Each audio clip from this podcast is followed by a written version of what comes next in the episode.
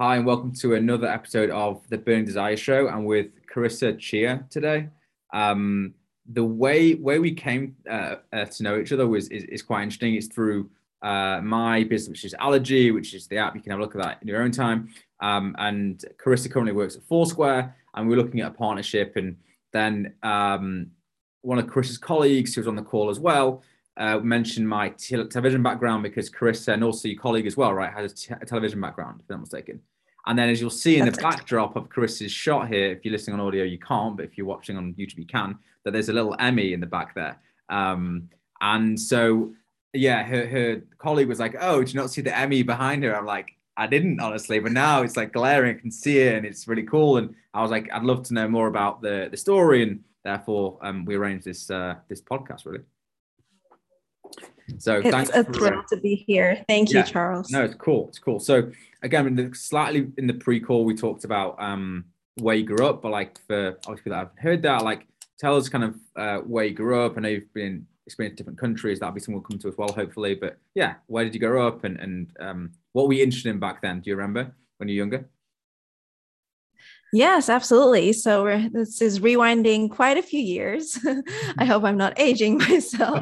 um, but yeah, so I spent uh, the majority of my childhood in two countries, specifically Indonesia and Australia. So I spent my early childhood in Indonesia. My family is uh, Chinese Indonesian in terms of ethnicity. And, you know, the in nineteen ninety-eight, um, I'm not sure how, you know, the Indonesian history, but there was a big uh, riot to overthrow the I guess, dictator of the time, um, President Suharto. So there were a lot of riots that were targeting um, the Chinese minority in the country. So at that point, my parents said, look, you know, we have to think of, you know, our only daughter, Carissa's future. So they ended up applying for, uh, you know, visas or resident visas to live in either Australia or Canada. Mm-hmm. And uh, luckily we actually got both, and they decided, you know what, Australia is closer to Indonesia. So it just made more sense to be, you know, closer to our family. So yeah, I spent um, a really part of my childhood in Jakarta, basically up till Um, the end of primary school. And so, yeah, and then I moved to Sydney. English was my second language. So learning English was definitely a challenge. Um, and I, I, you know, immersed myself in obviously the language once I moved to Australia, um, started, you know, a whole new, in a whole new education system, whole new country, didn't know anyone except for maybe one family that helped us with the move, with the migration from Indonesia to Sydney. And yeah, I basically started a whole new life, and Sydney is definitely near and dear to my heart, and it's it was exciting for me to learn that you're thinking of moving there. Yeah. So I would love to, you know, dive deeper into that at some point. Uh, but basically, yes, I um, went through high school, college, University of Sydney, um, and actually started my um, my like professional life, I would say, in Sydney in the publishing industry for uh, Thomson Reuters. I don't know if you're familiar with that, but they're basically a finance and legal uh, publishing company. And that was my first kind of taste of, you know, corporate life. That was um, my first gig there was as a freelance um, telesales operator. So basically it was, you know, dialing in at six a.m. with a long call sheet in front of me, and then um, just getting, you know, getting down to business, like trying to sell as many um, publications, both digital and hard copy, as much as possible. So that was to my- individuals we try and sell to. So it was actually a B two B. So it was our target audience was mainly academics, um, again, in the finance and legal worlds, um, as well as um, professionals, you, again, you corporate world. You mentioned, sorry, I didn't catch the exact age. What age were you when you moved from Jakarta to Sydney? Yeah, I was actually twelve. So just at the end of primary school. Mm-hmm. Fine. And do, do you remember, you mentioned uh, a difference in the education system. I always find it's quite interesting people that live in different countries, how things differ. Do you remember the the things that were significantly different between the Australian and the Indonesian system? Yes, absolutely. I mean, in the Indonesian um, education system, I remember quite vividly that a lot of the material that we were learning had to be memorized or rote learned. There was a lot of, uh, there was not a lot of critical thinking behind, you know, some of the homework that we had to do. I found that in Australia, you know, being, you know, in a Western developed world, there was a lot more emphasis on critical thinking and And the answer, you know, your responses to, say, you know, questions in, in English, for example, were not as black and white, right? There are nuances to your responses. Things are open to interpretation, and you're encouraged to question them and question and really grapple with the material. And that was something that had never, I had never been encouraged to do um, as a young girl growing up in Indonesia. And then, so how does the system work in Australia? Do you, because um, in the U K, for example, at age, um, I'm thinking now, I think it's age fifteen, sixteen, you start to choose the first like uh, routes or routes, you might say, depending on where you're based, um, as to what subjects you're going to specialize in to a degree. And then when you get to seventeen, you you further kind of um, specify. And then that leads into your college university experience as to really what you can kind of, um, what you can take. How does that work in the Australian system? Yes, it's actually quite similar. So you start off in seventh grade, basically um, learning everything, you know, all the languages that were offered, um, all the sciences. And then you, as as you go along, you kind of funnel and filter through uh, the subjects and pick, you know, what you what you like, what you enjoy most, what you don't enjoy. Uh, the funny thing about that was that because English was my sec is my second language, it was tough for me to follow the English curriculum in Australia. So I excelled at mathematics, um, surprisingly. Surprise, because you know numbers are universal, universal, right? Mm. So uh, it's funny. I yeah, I was only really good at math, but my mom instilled in me to, to you know, basically not just get better at English, but be you know on the same level as everyone else who grew up you know in Australia. So I worked really hard to improve my English, and the funny thing is, by the end, you know, towards the end of high school, I ended up being you know. falling in love with English. I ended up, you know, majoring in it in college afterwards. So it's just funny how I pivoted from, you know, math being mathematics being my only, you know, subject that I could really rely on, you know, excelling at, to actually just, you know, pivoting completely to the languages, um, including French, but mainly English literature. And I just fell in love with, again, how everything was just open to interpretation. There was no, you know, you weren't, you couldn't be completely, you know, wrong in your interpretation as long as you can back up your thesis or your argument.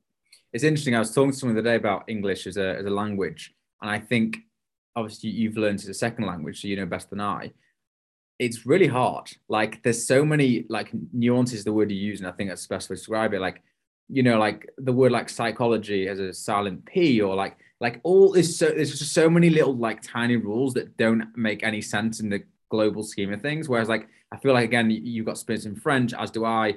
At least, yes, you have male and female, but like, and there's, there's a structure of verbiage, there's, there's a, you know, sounds are pretty structured, I, I would say. But like, yeah, English, um, you can't rote learn that. It's not possible. Like you just, it's, it's, I don't know. How do you learn it? I, no, I have no idea. Absolutely. I mean, just starting with the grammar, I think, was one thing. And like you said, the pronunciation, the phonetics behind, you know, every word and how there are silent um, syllables. Yeah, I think it was it was just like kind of starting with the building blocks of the language. Like you couldn't just jump in and start reading a novel, for example. So you really had to break down the words and almost go kind of rewind to their, you know, the syllable, um, the syllables of every word. And yeah, it was tough. It was tough learning it uh, while I was, you know, growing up in Indonesia, in Indonesia. Like it was, especially in the Indonesian language, there is no, like your verb for past tense and present tense, it stays the same. There is no, you know, conjugating a verb, for example. So that was something I had to, I had to definitely learn from a, from a young age and keep practicing at. So it's interesting you mentioned that your mother was influential in um, making, turning your weakness into into a passion, a strength, I suppose, within uh, English. You put that down to just sheer hard work and just trying to like, you know, impress or do well by her, that that then led into something that you're passionate about. I think it's quite an interesting, um, like, you know, situation. Yeah, I think she really um, wanted me to be able to not just prove to you know other people, but prove to myself that I can overcome my biggest weakness, which at that time was the English language. Uh, so I definitely embraced that. I was definitely up for the challenge. Um, I didn't, I did not, I guess I also, also internally, I wanted to fight the stereotype that, you know, Asians are good at math. Mathematics, and I really wanted to break out of that shell uh, from a very young age. Uh, yeah, and I think I must credit some of the English teachers that I had, who kind of you know guided me at every step in terms of just not not just in terms of mastering the subject at school, but also, you know, as I acclimate to a new country and a new environment. So there were definitely a couple of English teachers that I'm, you know, forever grateful for, for helping me um, immerse myself into that, that world. And when you got to college or university, in your, uh, University of uh, Sydney, right? Correct. Um, you, you, is it again in the Australian system, do you decide up front that you, I know you uh, majored in English and advanced, advanced French. Um, mm-hmm. Did do you decide before you go that's what you're going to do? Or do you just get in, enroll into the university or college, and then as you go down the roads, do you start kind of going, all right, I want to take that class and this class, and that leads to a number of points that go towards a major? Is that how it works there? Yeah, it's actually, yes, you're you're spot on there. So we we do decide what we want to. The degree is quite specialized from the get-go, whereas right. I don't know how familiar you are with the American college yeah. system, is where you kind of, it's almost like high school version yes. two. Yes. And then you start, you know, specializing as you go. But I think at Sydney, it's pretty career oriented in terms of the degrees that you can take. And of course, I picked the one that wasn't, that didn't pigeonhole me into a specific, you know, line of profession. And that, that was definitely, I was definitely, I would say one of like an anomaly among my circle of friends, for example, because they, you know, they were certain they were going to be a lawyer. So they, you know, did a Bachelor of Laws or, or a science or medicine. So, so was yeah, it, were you doing like, um, the, the studies were, was it more about like the literature, or was it language, a bit of both, um, what you were studying? Yeah, it was definitely more literature focused. So a lot of essays, you know, twenty-five hundred, five thousand word essays. Uh, I enjoyed the research aspect of, of my degree, but I must be honest, during my, I was very, um, the other thing that my mom instilled with me in me was um, working working, like earning money. So I actually entered the workforce when I was fifteen. So I was still in high school, quite young. I worked at my local library. Um, but I must say that for me, I wasn't, I could have been more immersed in my degree or in, you know, campus life, because I was actually a bit distracted because I actually held that full-time job I mentioned um, at Thomson Reuters at the publishing company. Uh, oh, so I must say my, college. Yes, wow. Exactly. It was during full-time, full-time studies and full-time wow. work. So wow. It was definitely tough juggling the two, but I, I loved the rigor of that professional environment and just being able to, you know, save up for, for what I wanted.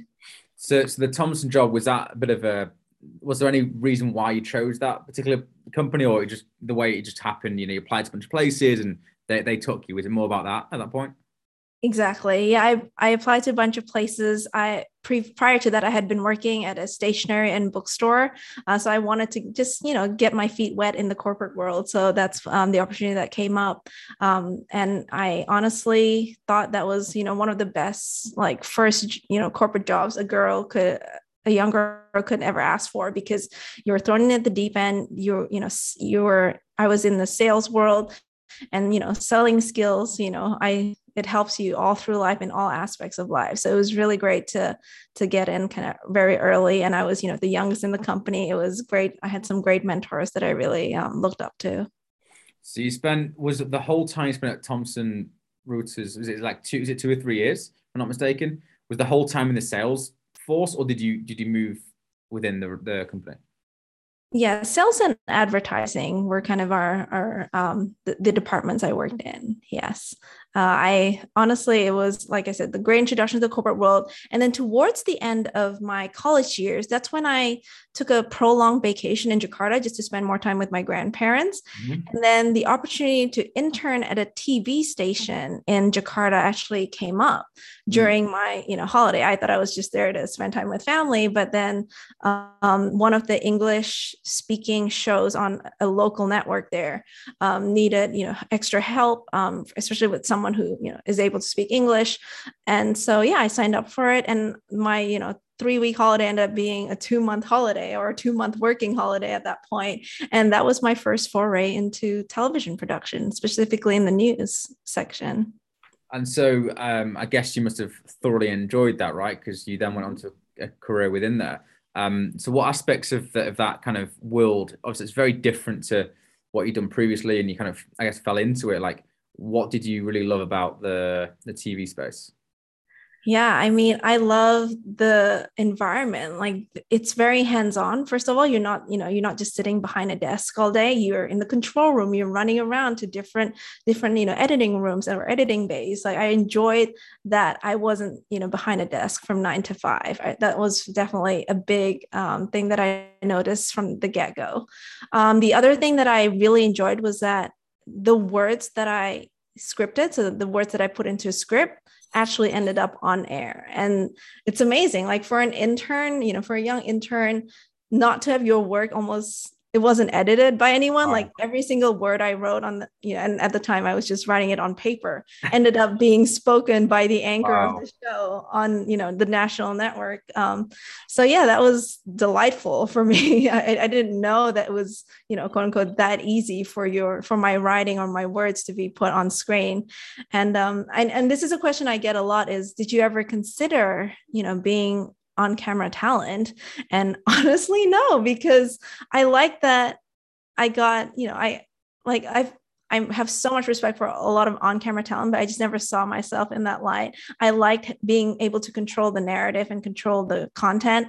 Um, especially in my later years, I know notice that on-camera talent, sometimes they don't have time to d- dive deep into a story and do the research behind it and come up with their own scripts. So I like being on the producer side of things where I get to, to you know, sh- control the narrative that way. So you, you do the three-month stint in Indonesia, um, then do you go back to Sydney? Like, what, what's, what happens next? Yeah, it was a, a, a two month internship. You know, my life was still, you know, calling in Sydney. My whole family was in Sydney. So uh, after that, I decided, you know what, when I go back to Sydney, I'm going to pursue a career in broadcast uh, nice. production. That was when I decided, you know, I fell in love with that world. I wanted to know what it was like in Sydney um, to work in that industry because I had never been exposed to it.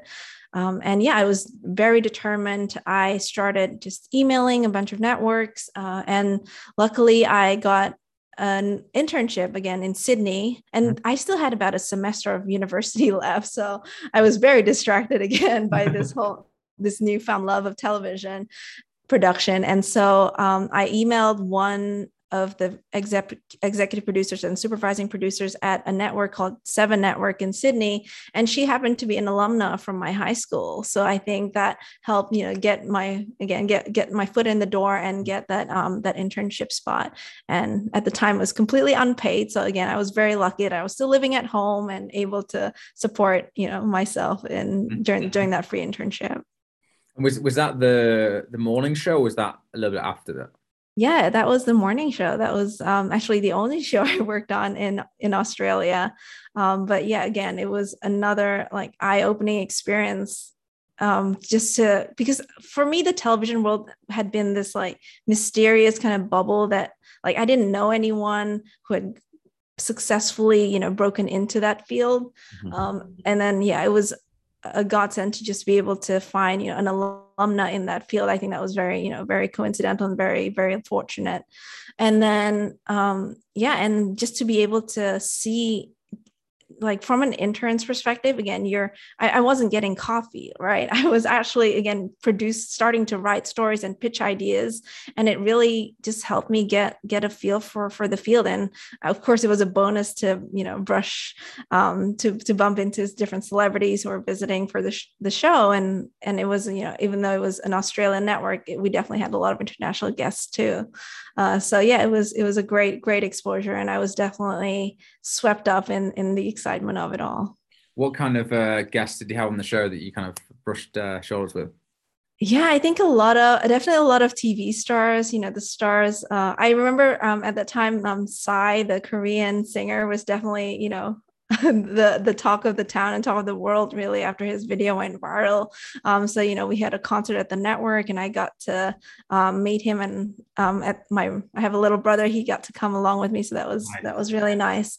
Uh, but yeah, I also brushed, uh, I mean, I also met up with like a lot of, um, like I would produce the segments that had these celebrity interviews. So uh, I think one memorable one was, you know, um, the one, One Direction, when they came, there was a sea of fans just outside of the network. Like it was very hard for us to who worked there to get in and out of the, the network. So just um yeah, that was definitely one. But yeah, a lot of a lot of you know entertainment personalities uh, visited our show. So you do the internship uh, whilst you're finishing your studies, your final semester, you finish mm-hmm. your studies, and then do you go back as an intern, or you just continued the the internship effectively? Yeah. Yeah, I continued on um, as a freelance producer. So after three months of the unpaid internship, I um, was hired as a freelance producer for three months and then became a permanent full-time producer there at, you, at the morning show. I know it's a big thing in T V, this kind of unpaid um, internship piece. Like, what's your view on that now? Obviously, you've got more experience in the working world. Do you think it's fair? Do you think it's a rite of passage? Do you think it's taking advantage? Like, what's your opinion on that? Yeah, I think I think some pay is definitely necessary, because I know not a lot of people are in a position to just, you know, work for free. You know, a lot of, you know, students, a lot of um, young professionals, you know, need just to sustain their life, you know, even if it's just the basic needs, like, you know, like food and living expenses. So I do think um, it is it would be better if, you know, every network offered paid internship. Yeah. And so um your career then with um with the morning show, um did you just like, what sort of show, you mentioned you produced some celebrity spots, like what, what other sort of things were you doing um production wise? And for people that don't understand, like, what does a producer actually do? Like, what's the role? That's a very good question. That's a question I, I definitely have received um over the years. So producer is, I would say, almost like almost like a puppet master behind the scenes in a way. I think that's a good analogy, because you're, you have to have an aerial view or a bird's eye view of all the moving parts that go into producing a show, and especially a live, you know, a live broadcast show. I think there is a tenacity that's necessary in the sh- in, in that role, because you're not only grappling with, you know, internal stakeholders, internal, um, like moving parts, but also externally, right? So there's got to be a tenacity in, for example, just booking the talent, because other networks want, you know, this, the talent that's, you know, that everyone is vying for, for that, for a particular story. So just getting there first was definitely a key, a key uh, aspect of the role. Um, and then just being persistent. Uh, I think persistence is a, a big part of that role. And that's what kind of set me up for the rest of uh, my career, because there's a lot of rejection in, in that field, not just from, you know, trying to book talent, but also in terms of your career, and just being, trying to get that producer title was, was not easy. Um, and it isn't easy um, across the board, whether it's in Australia or America, from my experience. So, so just building that thicker, like kind of having a thicker skin just from, from dealing with rejection, and not taking your work so personally, like, like I think we um, talked about previously, like just having that boundary between, I guess, who you are as a person and what you do, I think was really important, because if your whole identity is wrapped up in what you do, then who are you outside of that environment? Mm. So that was definitely a question that I had to grapple with um, as I immersed myself and got deeper and deeper into the world of T V production. Production, uh, but yeah, in terms of just in the, just basically what a producer does, it's um, you kind of control every moving part. So whether it's, you know, the the talent that you're trying to get on on the show, the script, like what's the angle here? Like, why should an audience who's watching at home care about your segment? So that was one of the big questions we had to ask. And if we can't answer that question um, easily, then it's not a segment worth airing, right? And then um, everything from writing scripts and preparing the questions for the anchors to ask the guests, and depending on the nature of the segment, but yeah, from writing. So there's a lot of writing, there's a lot of interviewing, like pre-interviewing talent, making sure Um, they're, you know, set up for for the show. And um, I guess the other part is just being immersed in the story, like whatever story we're covering, just making sure we're showing, you know, as many sides to the story as possible, um, because it's amazing how much influence producers have. And I'm sure you being, having been on The Apprentice, you know what goes on behind the scenes, and how much, you know, can, how much influence a producer can have on what gets, what an audience receives at home. So I think that's a big responsibility that can be, you know, taken for granted sometimes. And um, yeah, and that's, that falls on the producer. Were there any particularly memorable like segments or, or stories that you covered during your time at the morning show in Australia that kind of um, would, you know, you want to share?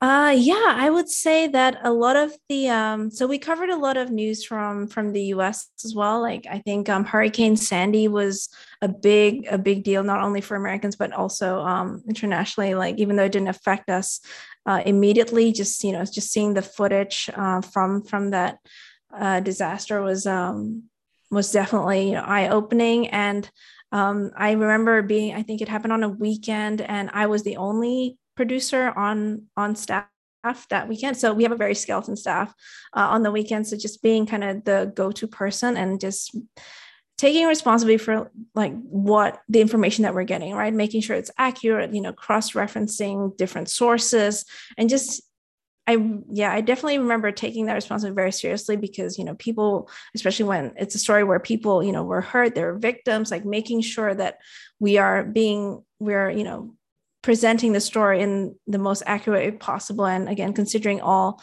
all voices involved. So that I remember thinking, wow, I'm the only one here in the studio.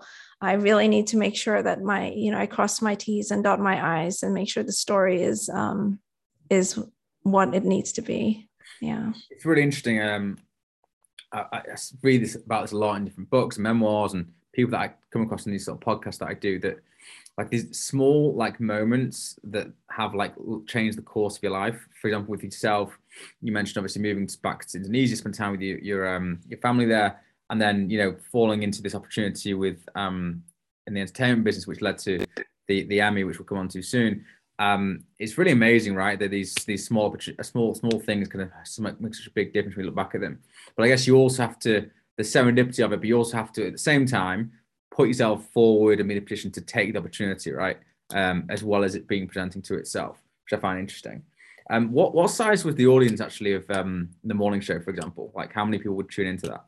That's a good question. Definitely, um, I think it was just one, about just a little over a million. Um, the Australian market is obviously um, quite small compared to New York or the U S. Um, and actually that leads me to like one of the reasons I decided to nice. move to New York. Yeah, was because I was already producer um, in my early twenties. I wanted, I was at the, you know, one of the biggest networks in Australia already. It was, you know, the top morning show show for that time slot. It's like, where to from here? You know, I, I started asking myself that question.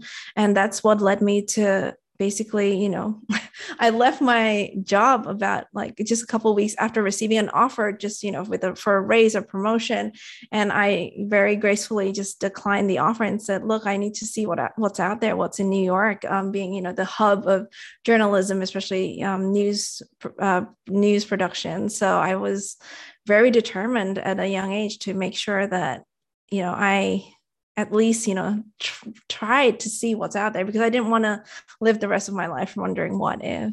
That's uh, that's awesome. Where do you think that comes from? Like, is that instilled from your parents, your family, or you just you just kind of, I don't know. I'm curious. It's funny because my parents never, they were very, you know, encouraging in terms of, you know, I can do what anything I want to do. Uh, but they never, you know, said, you know, you should try New York or try a different market. Like they never pushed me in that direction. Uh, I would say that my first taste of New York came actually earlier when I spent a semester in New York as a, a tenth grader, just um, on an exchange program. So I got my first taste of New York. So that was another seed that was planted early on that gave me that courage to, and, you know, wow. desire to, to pursue a life in New York. Wow. So you decide you want to, you know, explore New York. Like, explain how that process then works. Like, you know, it was, was it easy to get a visa? Did you get the job first? Like, what happened? Yeah. So, so I, although I spent most of my childhood in Indonesia and Australia, I was actually born in the U S. So luckily enough, I did, I do have an American passport, and that really helped uh, in terms of, so my parents, that's again, credit to my parents. They went to school here, but they knew they weren't going to live here. So they thought, okay, let's make sure when our daughter is born, she, you know, she's born in the U S so that any time in her life, exactly. It's like, it was just, again, they were, you know, very forward thinking in that way. And they, they knew, they never pushed me to come back to the U S, but they knew they wanted me to have that option. Awesome. Right. So I actually got to skip all the bureaucratic, you know, paperwork that comes with visa applications. I'm very, very grateful for that. Uh, but yeah, when I came here, I'd, I'd only kept in touch, I think, with one person um, that I kept in touch from my exchange. And so um, they helped me get set up a little bit. But honestly, I just kind of went on Craigslist and went and looked for a room, you know, in Tribeca, got a room there. And uh, yeah, and just started applying for jobs. I didn't have a job waiting for me when I got here. Uh, I didn't have an apartment to live in. It was, you know, kind of a month to month basis. Wow. Uh, so Yeah. So I just decided to pack up my life and just see. I was, you know, it was, again, it was just that question. Like, I don't want to regret not taking this chance while, you know, especially while I was younger and wondering what if. So that was like the main, the main driver for me. And uh, yeah. And when I got here, I got here in November. Mm-hmm. I arrived in November, and then I was looking for apartments. I couldn't even create a bank account because I didn't have social security number. My parents right. had not given me a social security number because they knew we were leaving the country, that they didn't see the point. So that was a whole ordeal, just trying to get a social security number. Um, that's very important here. And just kind of going through the interview process for that, um, especially when um, the officials saw that I had grown up in Indonesia, which is like a red alert country for, you know, terrorism. And this is post nine eleven, right? Uh, okay. So there was a whole kind of interrogation process that I had to go through to, wow. you know, basically prove that I wasn't, you know, training with um, terrorists while I grew up in Indonesia. So, uh, so yeah, that was um, definitely the first hurdle I faced when I moved here. Um, but other than that, it's just, you know, finding, leasing an apartment, again, with no credit history. I had never owned a credit card before I moved here. Um, no situ- social security record other than, you know, from when the application came through. Uh, so yeah, I was looking for a job, looking for, a, looking for a job, looking for an apartment, in a new country, um, definitely unfamiliar to me because I left when I was a baby. Um, so I don't have connections here in New York specifically. And yeah, just um, trying to set up a new life. It was honestly quite thrilling. Like, as scary as it it was, it was also thrilling at the same time. Like, it was very exciting for me as, a, again, a young girl. It was my first kind of experience living outside of, you know, my family home. So yeah, it was a great, ex- great experience. That's awesome. Um, and Did you then just, um, up from applying, did that, is that where Good Morning America, the role came there, or was there something before that happened? There was definitely something before that. Uh, the springboard to, to that was, um, again, Craigslist was my best friend um, when I first moved to New York. Um, I uh, actually got a part-time job at a a T V studio. So like a T V recording studio. Um, so they do like satellite links for interviews. So guests would come to the studio okay. and then have an interview with, you know, Good Morning America or some other, some other show. And, and then they leave. Um, so I actually was a studio operator for just a couple of months.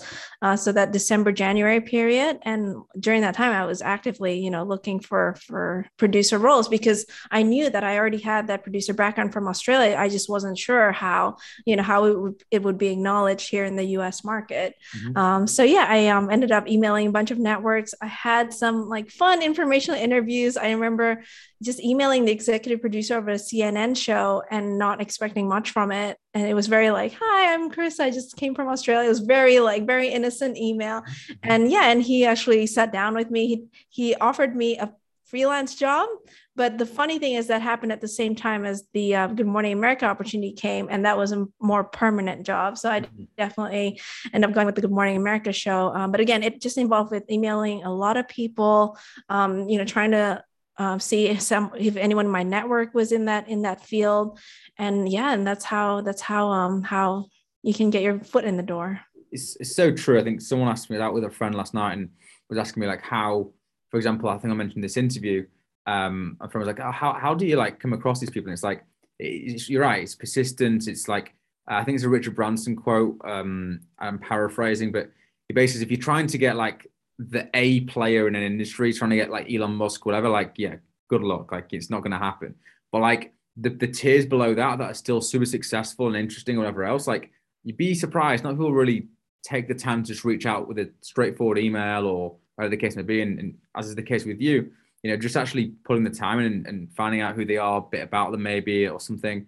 Um, you'd be amazed how how much people are willing to help. You know, I think again we, we grew up in this world or this world now, like we all think everyone's out for themselves and maybe a bit cynical, and you know, and and and who's helping each other. And I think actually there are lots of people out there, as I'm sure you'll you'll attest to, that are genuinely just trying to help help where they can, and um, we'll, we'll we'll offer the advice if if they can, or a position or whatever the case may be. You know, I think, yeah, people just need to reach out more. And um, I don't like the word networking, because I think it, people think it's like, this is really like, you've got to be a certain way and you've got to act a certain way and you've got to be in a certain meeting. But like, you know, use the tools available like LinkedIn, or you can find email addresses almost anywhere now of most people. And yeah, if you're just like smart with it and you, you box clever, as my uh, trainer says, like, you know, you'd be amazed what you what you can get and who you can get to meet, and um, and where that might lead.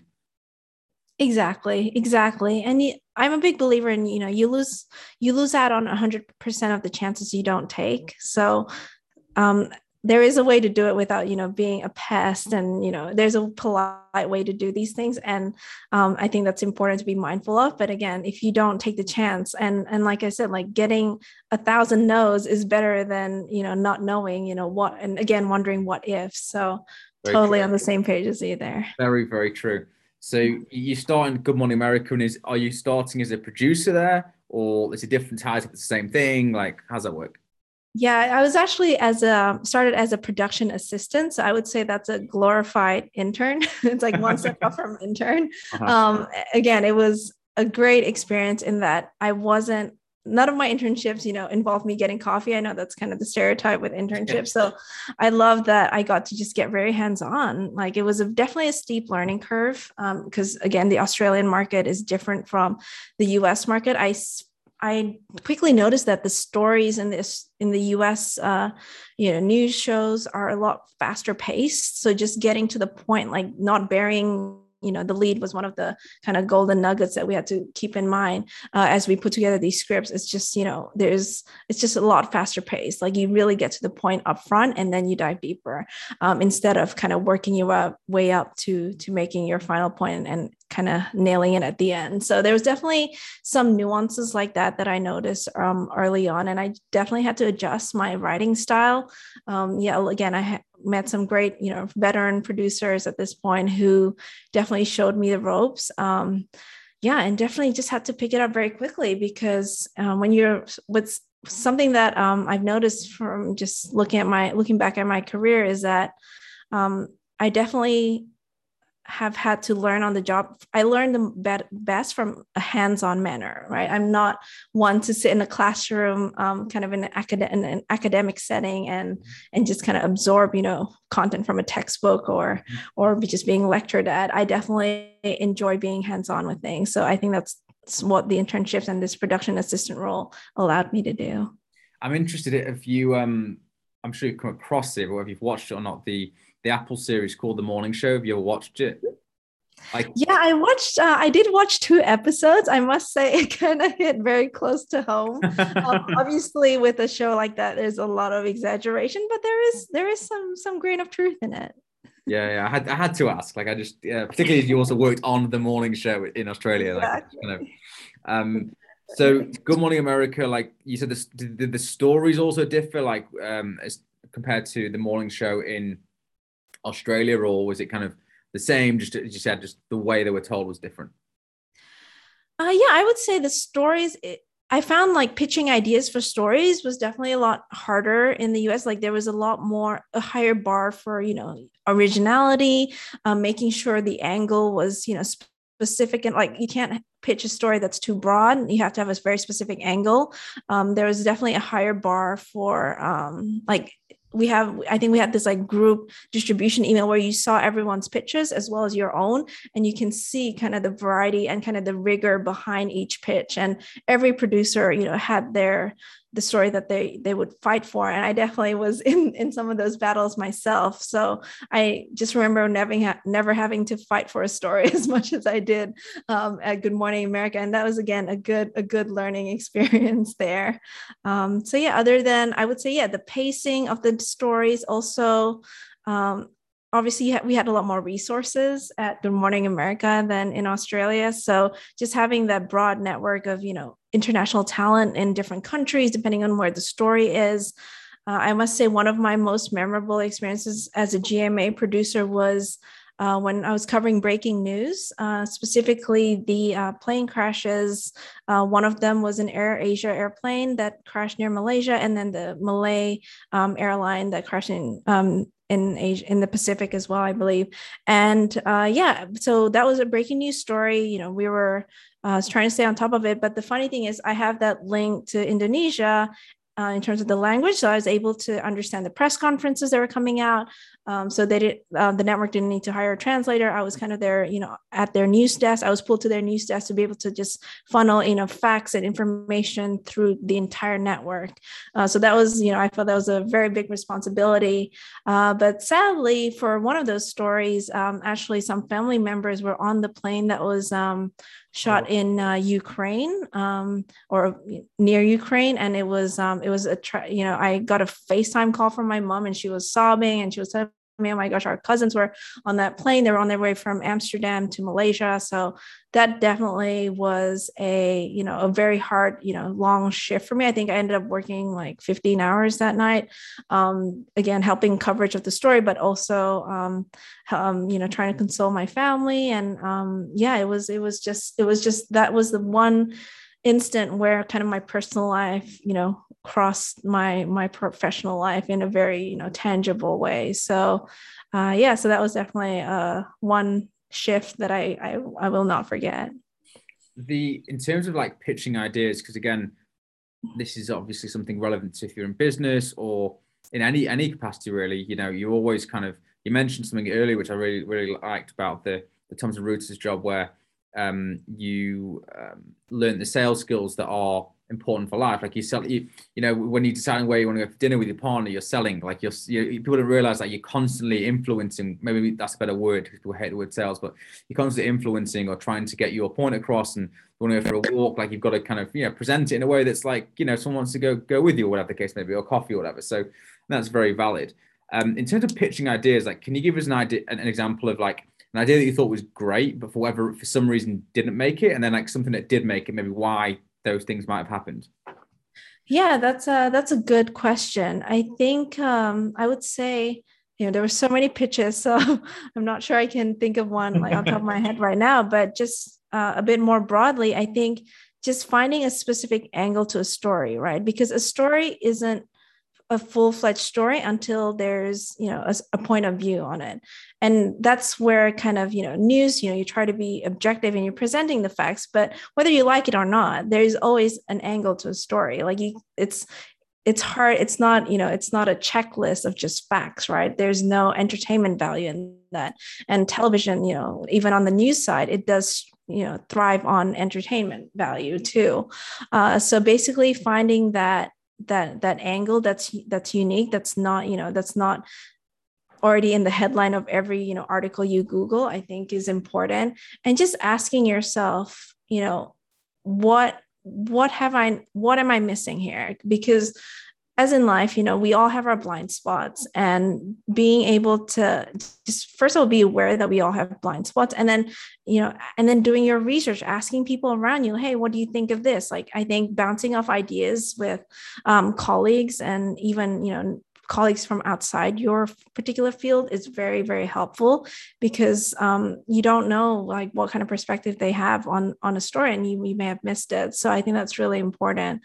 Um, and yeah, I think pitching is a great skill. Um, and again, in my current work, I think pitching is more, has pivoted more to negotiating, right? And I'm sure you're very familiar with how important negotiating is, not just in the business world, but also um, in, in life, like you said, in day-to-day life with your personal relationships as well. Did you find um, at times, you alluded to it a little bit there, that there's like maybe, I don't know, Good Morning America, like politically, which where, where does it skew? Or if it does, if it does it skew?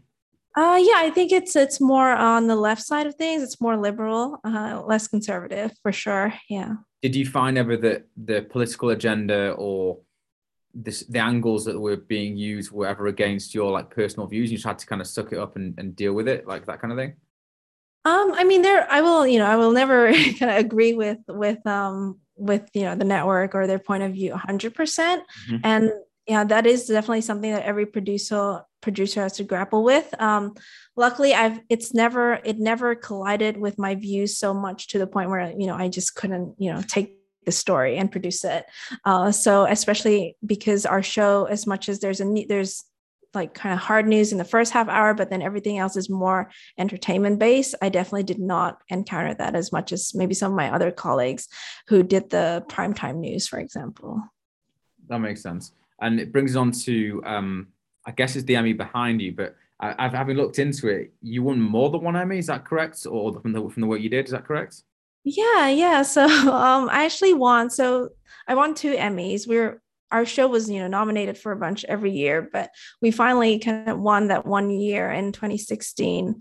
Uh, so one of my Emmys is just for the general, like Good Morning America, just just for being a producer on Good Morning America. So our whole show won um, as a, I think the best morning show that year. And then um, more specifically, um, the second Emmy that I won was for a breaking news uh, coverage of the very tragic uh, shooting at the Orlando Uh, nightclub. Mm-hmm. Uh, this was, I think, again in mid twenty sixteen. Um, and the funny, well, it's not funny, but the the strange um, kind of coincidence here is that I was filling in for a producer or the lead producer for the weekend Good Morning America show. Uh, so I was filling in as the supervising producer. So I was basically, um, so this was kind of my first foray into kind of leading the team instead of just being a producer working on a specific story. I was actually looking overlooking the whole show and looking at the rundown and making sure, you know, things were where they needed to be, you know, again, keeping an eye on stories that were coming in, you know, just making decisions on whether this story should stay, this story should go. So I was, this was a new role for me. I was not, you know, I wasn't used to being in that position before. And then um, this is when this story came out, and I remember working at starting work at two p.m. and I was slated to go till maybe around four a.m., which is when the morning team comes in uh, for that morning show. So I was, you know, kind of almost like getting ready to leave. Like by the time it was three a.m., I was, you know, kind of packing up, you know, I'm ready. I have my notes to hand off to the next, uh, the morning team. And then I was ready to go home. And then this news, like just slow, like, like, news tidbits about, you know, a shooting in Orlando started coming in. It came in at around three oh three, like three ten. And I was trying to decide, you know, is this like, how big is this story? Because um, as you probably know, like the shootings happen in local neighborhoods, unfortunately in America, you know, quite, quite frequently. So I was trying to gauge how, you know, how big a story this was. And the thing is, um, it was up to me to quote unquote, mobilize the troops, right? Because a lot of our senior executive producers, they were all, you know, asleep at that time. They weren't uh, up yet to come in later. So I had to make the decision whether to basically mobilize, you know, our camera crew um, in, in my, in Florida, and making sure that everyone was kind of where they needed to be. Like, it's, you know, it's a lot of resources to mobilize if the story wasn't worth, you know, worth um, doing all that for. And it was, yeah, it was on me to decide whether to do that. And I, you know, as more and more, um, you know, um, information came in, I decided, yeah, this is, this is not just, you know, your average um, incident. So, so yeah, I um, made the call. I called my executive producer and said, you know, sorry to wake you up, but this, there's a big story. We might need to, you know, throw out our whole rundown and just cover the story. And, and we did. The whole show that morning just focused on, um, you know, it was at the time the biggest uh, mass shooting in the in U S history. I think, uh, I think about fifty, almost fifty people lost their lives. It was very tragic. It was very, um, yeah, it was a very hard story um, to to cover, especially because it happened um, also so close to our um, our show. Our show started, you know, taping at seven a.m., so we only had a kind of couple hours. And basically, the work that I, you know, that we that my team and I did from the day before was all was all thrown out. So it was kind of, yeah, it was. Um, I think I worked twenty-two hours that day, so or that shift. So it was a very long day, very hard day, and uh, yeah, and it wasn't. And I think um. It was hard for me to, like, I think every producer has experienced this where you're covering, you know, an emotional, a tragic story, but you just have to, you know, have to almost detach yourself a little bit from the emotions and just, just, you know, the show must go on. No, that makes, yeah. makes a lot of sense. And then, am I right? I think you then moved totally outside of the um, television world. Is that correct? The next thing?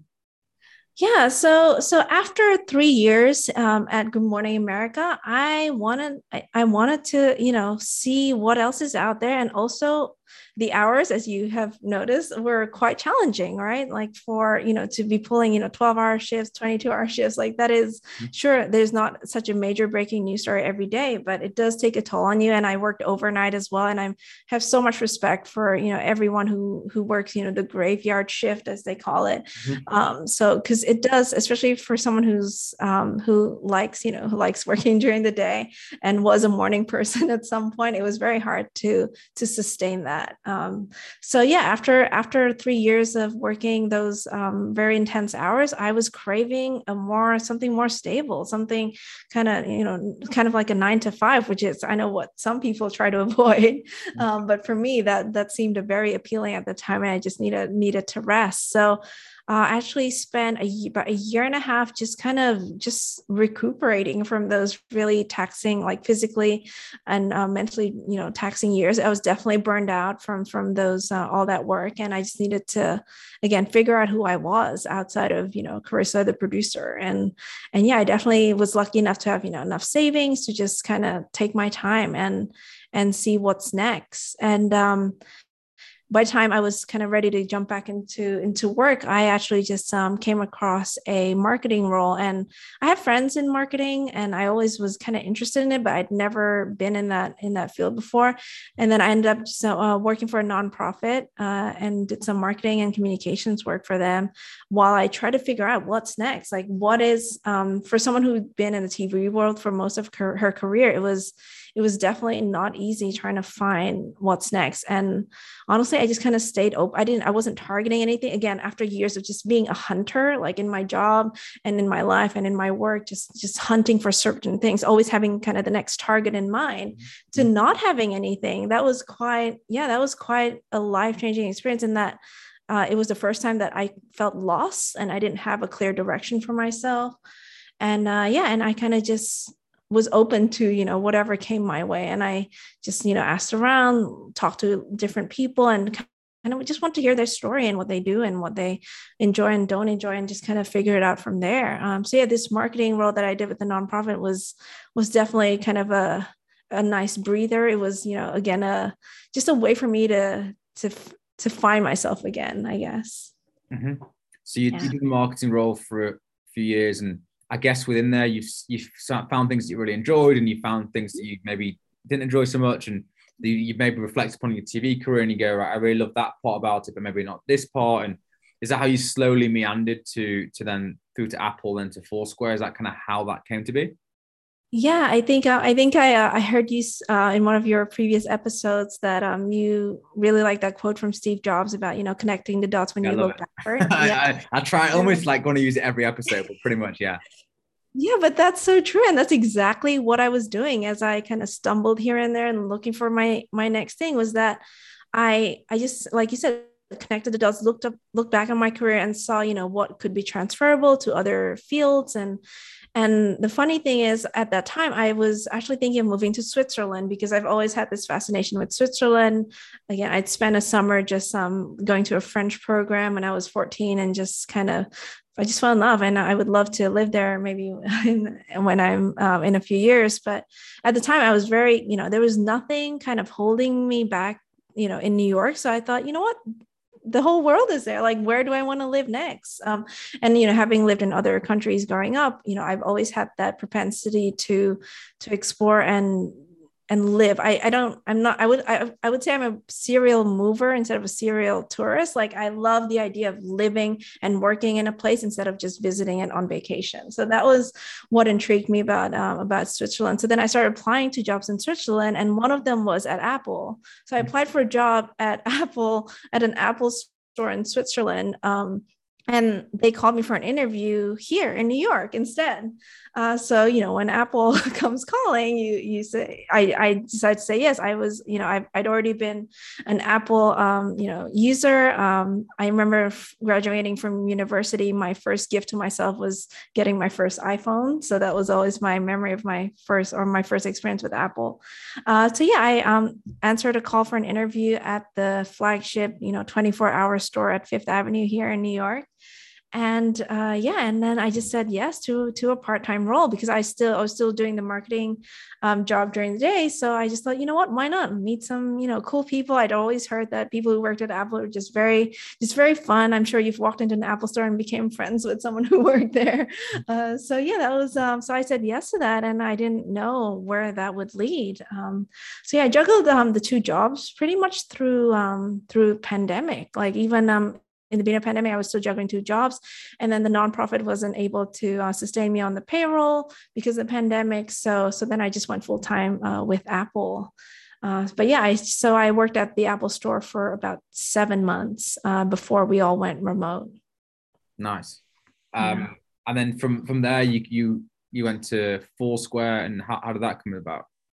Yeah, so it actually started, I would say Apple, working at the Apple store is definitely different from like the corporate side of tech, right? Mm-hmm. So one thing that uh, Apple offers its retail employees is what's called a career experience. So it's basically an internal, internal, you know, six month stint to get a taste or some experience in the corporate side of mm-hmm. Apple. So that was a program that I applied for, and I uh, was offered a position with the Apple Pay team on the business development side. So that was my first taste of, you know, the corporate tech world, was actually, you know, through the store and then applying for that internal program and, and getting it and spending six months working with the team that was based in, that's based in Cupertino. But because of the pandemic, I was doing it remotely from home okay. in New York. So, so yeah, that was, um, and that's the experience that opened many doors. Um, after, you know, I knew there was an end date to that experience. And, you know, I didn't really think I was ready to go back to the store. I wanted to see, you know, what's next in that business development world. And um, I started applying to different um, tech companies here in New York, New York and California, but more in, so in New York. And I actually ended up receiving a couple of offers, one from a data science A I company, also based here, and Foursquare. And I mean, I'm really grateful for that six month experience at Apple Pay because it did open a lot of doors. I think I interviewed with ten different companies, um, ended up getting two offers out of the ten. So uh, yeah, so it was, again, it was, um, it, that's how kind of, again, I did not plan any of this because again, like, as you know, I was still kind of looking, you know, just being open to what's out there. And, and that's how, that's how it turned out. And now I'm at Foursquare. That's, yeah. that's amazing. I'm just curious, the, for Apple Pay, what were you doing um, in that role? Yeah, so the team's goal was to onboard as many merchants as possible to have Apple Pay as a payment option, whether it's on their website, on their e-commerce website, or their apps. So basically just reaching out to different businesses. So we would actually kind of go on people's, you know, store e-commerce websites and see, oh, if I purchase something, can I use Apple Pay to pay oh, yeah. for the item? So so if it's a no, then, you know, we we go after them and, and reach out to them and see if they, they would be open to um, putting Apple Pay on their website. So it was... And the f- big misconception is that, you know, people think these, you know, merchants have to pay to, to put Apple Pay on their website, but actually Apple Pay is completely free for both its merchants and, and the end user and the end customer. Uh, we're not like Visa, they're not like Visa or MasterCard who have, you know, a processing fee. Uh, so yeah, so that was uh, what I did. And um, I would say, again, it was my first taste of kind of the corporate tech world. And yeah, it was, um, I learned a lot in terms of, I mean, Apple has, you know, a kind of that clout, right, that comes with Apple and reaching out. You know, you don't have to explain who Apple is when you're doing your outreach to to various people. Yeah, um, yeah so that definitely helped. But it's, you know, you don't want to, you know, I think am, there's a humility to Apple and and how, you know, the culture that that makes sure that, you know, you're not, we're really coming in from like a, a helpful uh, point of view. And we're trying to, trying to help these businesses, especially the smaller businesses, um, just, you know, have, get, get more transactions, get more um, payment traffic through their properties. And, uh, and now with, with Foursquare in the business development world again, um, what have you, so, so it's, I think it's really interesting how your career has gone. So like in so many different directions, and you've constantly looked for, for different challenges, whether it's moving countries or cities or, or, or what have you.